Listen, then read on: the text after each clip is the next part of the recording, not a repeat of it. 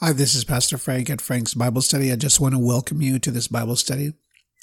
I want to thank you for listening to this series. I hope that you've learned and have gone past what you already know and to allow the Holy Spirit to reveal truths of God's Word. So let's dig in. The Law, Torah, Part 4a. So Abraham was not a random guy that God reached out to. Abraham's name was Abram first, and then God renamed him to what we classically know him by, Abraham. There's a time span of about 900 years. So Noah's son, Shem, is Abraham's great grandfather seven to eight times.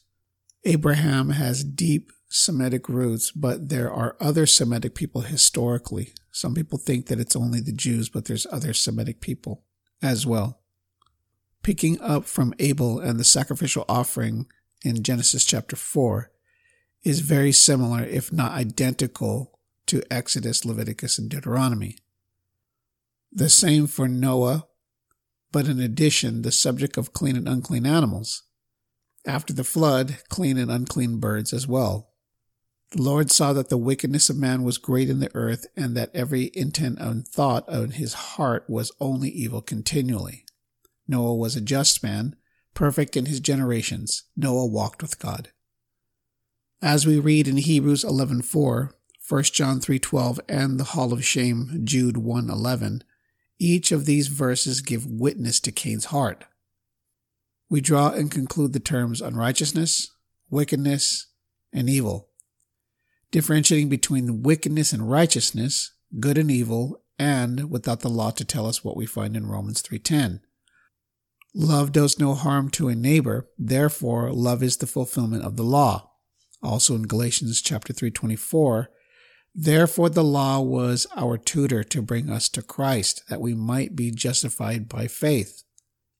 So at this point in the narrative, it appears to be oral and unwritten phonetically we read a time period when history was oral and possibly some sort of limited cuneiform in a language with no alphabet. Yet the basic principles of a developed Judeo Christian moral law and faith are very present for 50 chapters in the book of Genesis. Continuing with Abraham, it reads in Genesis chapter 26, verse 5 Because Abraham obeyed my voice and kept my charge, my commandments, my statutes, and my laws.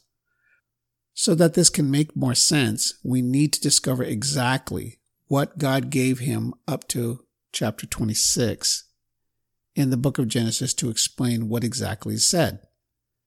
So let's start with the continuity of this theme of God given righteousness that is present from the beginning, and it was good. So everything God did in the creation at the end of it all, he says, and it was all good. God is good, and therefore goodness is eternal.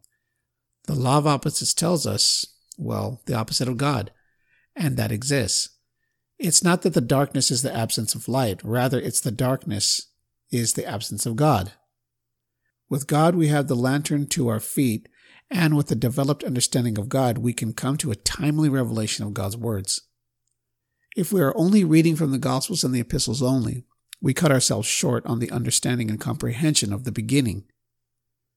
In Ephesians chapter 1 verse 4 it says just as he chose us in him before the foundations of the world that we should be holy and without blame before him in love. This clearly says that God's holiness existed before the world was created. This is to say God's character is holy. God is eternal and therefore his holiness is eternal. The Torah is God's instruction. These instructions are God's mind and the Torah is holy. The Aseret HaDibrot, or Ten Commandments, the Torah narrative tells us that Moses was 80 years old when he received the Ten Commandments. So the $1 billion question is, what was Abraham obeying when it says, My commandments, my statutes, and my laws? The self explanatory aspect of this is when he says, Obey my voice and keep my charge. This we can understand without too many studies. So I have a couple of questions. Was this the only time God really asserted himself clearly to anybody when it came to his direct will and purpose? What exactly is Abraham obeying without a formalistic Torah? And the last one is the answer in what God said or what man has done to get God's wisdom and resolve. The Lord instructs Abram to leave his father's house and the land they are from. Then made Abram a large promise of a large future. We see a recurring theme of altars and calling on the name of the Lord. We learn something about God when he plagued Pharaoh for Abram's wife. This is not the first time plagues hit Egypt for God's will and purpose. God intervened on Abram's behalf. Notice this is one of God's fingerprints in his character. Now, this is just Genesis 12, and we can see there is a lot of information that can explain God's characteristics. Quote, Abraham obeyed my voice and kept my charge, my commandments, my statutes, and my laws. Unquote. So Abram got lying wrong and God corrected it for him and got him out of the mess he created. In chapter 13, Abram traveled back to where he started, and the first thing he did when he arrived was to call on the name of the Lord. This marks the first encounter and experience within the will and purpose of God. When strife began to arise in the camp, Abram made a decision that eventually caused more problems for Lot and his own, which ended in war and complete destruction. Why? It is for many immoral reasons and principles. In chapter 14, it all starts to get deep. The first altar Abram builds is in the terebinth tree of Moreh. The second altar he builds between Bethel and Ai. The third, he eventually built an altar in Moriah for the sacrifice of Isaac. Moving back to chapter 14, an alliance of surrounding kings and political chaos Lot is stuck right in between it all. And Abram and his trained servants miraculously rescued Lot, his family, and his goods. The main highlight is when Abram meets Melchizedek. And familiar enough, Melchizedek brings bread and wine and was the priest of the Most High God.